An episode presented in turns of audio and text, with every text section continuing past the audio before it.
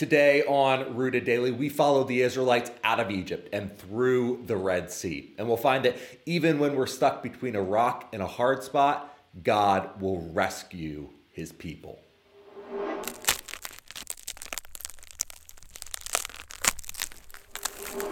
Welcome to Rooted Daily, the podcast where we're rooting ourselves in the Bible so we can grow with God a little more every day.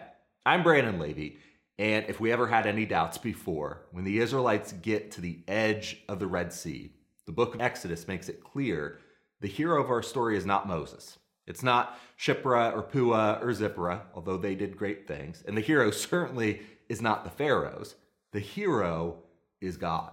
It is by his design and his power that the Jewish nation is set free from 400 years of slavery to Egypt. God is the hero. God has the final say. And no matter what, our God is in control. Now, God's people are leaving Egypt. And I always thought when I remembered why the bread for the Passover was without leaven, I always thought it was because the Israelites were fleeing Egypt. But they weren't really. They were pushed out. The Egyptians begged them to leave. That's why they left in such a hurry. Exodus chapter 12, verse 33 says the Egyptians urged the people that they might send them out of the land in haste. Why? For they said, We shall all be dead. They were telling the Israelites, Get out as fast as you can, otherwise, we might all die in this plague. And so the Israelites, they weren't in a hurry because they were running away. They were in a hurry because the Egyptians were pushing them out. But the reason why I got that mixed up is because in chapter 14, it seems like the Egyptians forgot all that. They forgot that they were the ones to ask the Israelites to leave.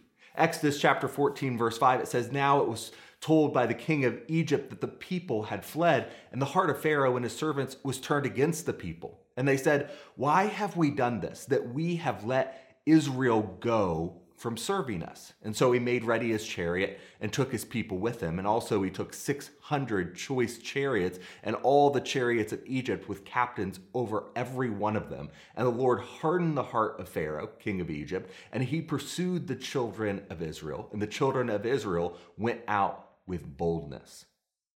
So now Pharaoh has changed his mind. Some friends came and said, this doesn't look like it was a smart move, Pharaoh. And he's asking, what did I just do? I just let our entire workforce walk off the job. And so he rallies the army, which, by the way, is probably the largest, the most powerful military on the planet at this time, and he decides to chase them down. And verse 10 says, When Pharaoh drew near, the children of Israel lifted their eyes, and behold, the Egyptians marched after them. And so they were very afraid, and the children of Israel cried out to the Lord. So now the Hebrews, who were in the middle of this giant escape, they've left Egypt with boldness, it says, but now they're scared. Why? Because they're trapped. Not just like we can't run fast enough because we don't have enough chariots trapped, but because they were literally at a dead end. There was no way to go. There, there was no escape. Pharaoh was on one side, and the Red Sea was on the other. And it's an amazing passage of scripture, isn't it? But before the parting of the Red Sea, Moses, he speaks to the Israelites and he says, Don't be afraid, stand firm, and you will see the deliverance the Lord will bring you today. The Egyptians you see today, you will never see again. Exodus chapter 14, verse 13. You see those Egyptians? You will never see them again, the Israelites, they're terrified, they're panicked, they're filled with fear, and they turn on Moses and they say, Was it because there were no graves in Egypt that you brought us to the desert to die? What have you done to us by bringing us out of Egypt in verse 11? You know, they want to be any place but where they were right then. And I don't think that's hard to understand why they're so afraid. You know, around the Red Sea, there are a lot of tight spaces, and in order to get to uh, the the areas where they were likely to cross the Red Sea, the Israelites would have had to travel down through winding canyons, and you can see uh, on these maps that there's only really one beach that was big enough, one way off of uh, this coast of the Red Sea, and the Israelites would have had to made their way down that winding canyon to camp on this beach by the sea. And there's only one way on and only one way off. And since the Egyptians would have followed them through that canyon, the Israelites are trapped now. The Egyptians have swords and spears and chariots. They're famous for their ability to kill. And to the minds of the Israelites, it's only a matter of hours before they swoop down on Israel and slaughter everyone in sight. There is no way out. And at this point, Moses turns to the people and he says, Fear not. Stand firm and see the salvation of the Lord, which he will work for you today. For the Egyptians whom you see today, you shall never see again. The Lord will fight for you, and you only have to be silent. Exodus 14, 13 through 14. Fear not, stand firm, be silent. You know, when your back is up against the wall and you've run out of options, that's a whole lot easier said than done. You know, when faced with situations we can't control, we become afraid. We get anxious. We get nervous. We want to change something, fix something. We want to be anywhere other than where we are. Have you ever been there? But not once through all of this does the Bible say, worry about it, stress over it, figure it out. Over and over, what it says instead is trust God. You can't change anything. You can't do anything by worrying. Jesus said, Who of you by worrying can add a single hour to his life? Matthew 6 27. Worrying doesn't fix anything, it just robs you of time and peace and strength. It makes you more weak and vulnerable and prone to do things you ought not to do. And worrying blinds us to the one person who can fix the problem, or at least can help us through it. You know, maybe the most powerful passages in scripture says it this way Yea, though I walk through the valley of the shadow of death, I will fear no evil, for thou art with me. Psalm 23 4. In the valley of the shadow of death, that's pretty much where Israel found itself, here by the Red Sea. It was a very real place of death. And you know what God's answer was for them? I am with you. You know, one of my favorite passages about this is in uh, Philippians chapter 4, verses 5 through 6. The Lord is near.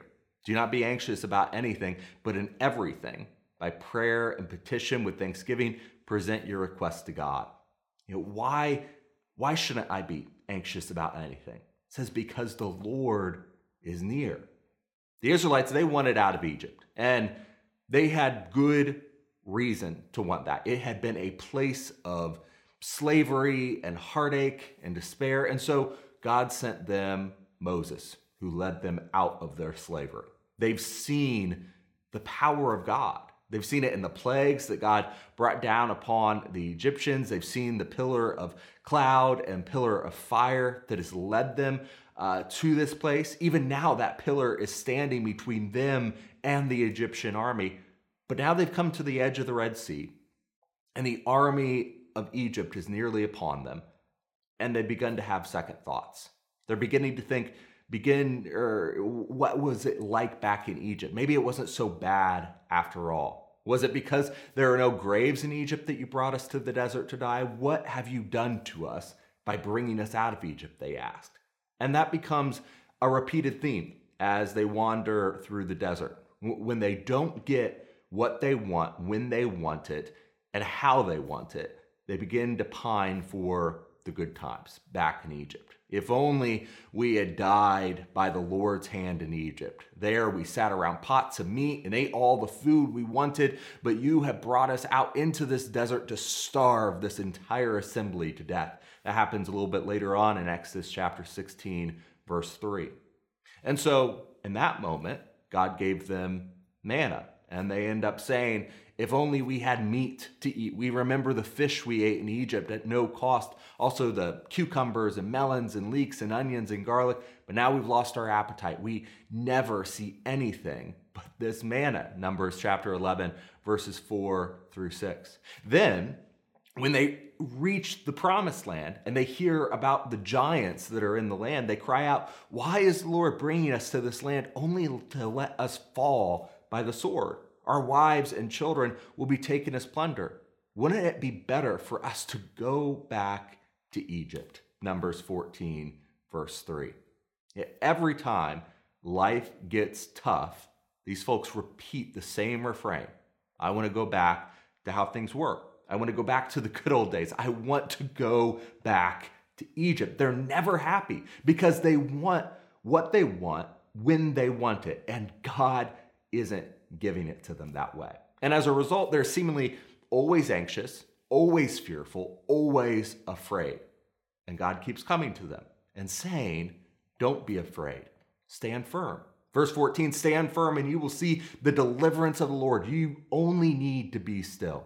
Yeah, in the Hebrew, this word means to plow or engrave. That word to be still. It, it seems a little strange at first, but it means that God is telling the Israelites to dig in, hold on, make yourself so that you cannot move. You know, when life is coming at you, sometimes the only thing you can do, and yet the hardest thing, is just to hold on. You're being battered by the storm, hit with arrows from Satan, getting rocks chucked at you for doing the right thing, and you want to run, don't you? You want to throw up the white flag of surrender, but you can't. Just stand still. God is there. He will uphold you. Make a stand and hold the line. If you will just hold out a little longer, you will stand. Be still and know that He is God. His name will be exalted among the nations. His name will be exalted in the earth. God is in control. There's a quote by Ronald Reagan said it this way about heroes. Heroes may not be braver than anyone else. They're just braver 5 minutes longer. You know, can you hold out just 5 minutes longer? Stand firm. Hold on. Do not move. That's how God told them to weather the storm. But when they found their footing, God gave a new instruction. He says, Then the Lord said to Moses, Why are you crying out to me? Tell the Israelites to move on. Raise your staff and stretch out your hand over the sea to divide the water so that the Israelites can go through the sea on dry ground. Exodus 14, 15 through 16. In other words, why do you stand here yelling at God? God's not fair. God's not right. How could you let this happen? And to that, God says, tell the people, move on, take a step forward in faith. And they say, well, but God, there's sea there. I know. Move forward. Quiet yourself. Don't doubt. Stand firm.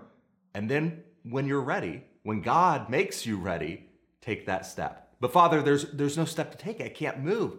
Yes, you can. And then look what happens. Then Moses stretched out his hand over the sea and the Lord caused the sea to go back by strong east wind all that night, and made the sea into dry land, and the waters were divided. So the children of Israel went into the midst of the sea on the dry ground, and the waters were a wall to them on their right hand and on their left. And the Egyptians pursued and went after them into the midst of the sea, all Pharaoh's horses, his chariots, his horsemen. And now it came to pass in the morning watch the Lord looked down upon the army of the Egyptians through the pillar of fire and cloud, and he troubled the army the Egyptians. And he took off their chariot wheels so that they drove them with difficulty. And the Egyptians said, Let us flee from the face of Israel, for the Lord fights for them against the Egyptians. Then the Lord said to Moses, Stretch out your hand over the sea, that the waters may come back upon the Egyptians, on their chariots and on their horsemen. And Moses stretched out his hand over the sea, and when the morning appeared, the sea returned to its full depth, while the Egyptians were fleeing into it. So the Lord overthrew the Egyptians in the midst of the sea. Then the waters returned and covered the chariots, the horsemen, and all of the army of Pharaoh that came into the sea after them. Not as much as one of them remained. Exodus chapter 14, verses 21 through 28.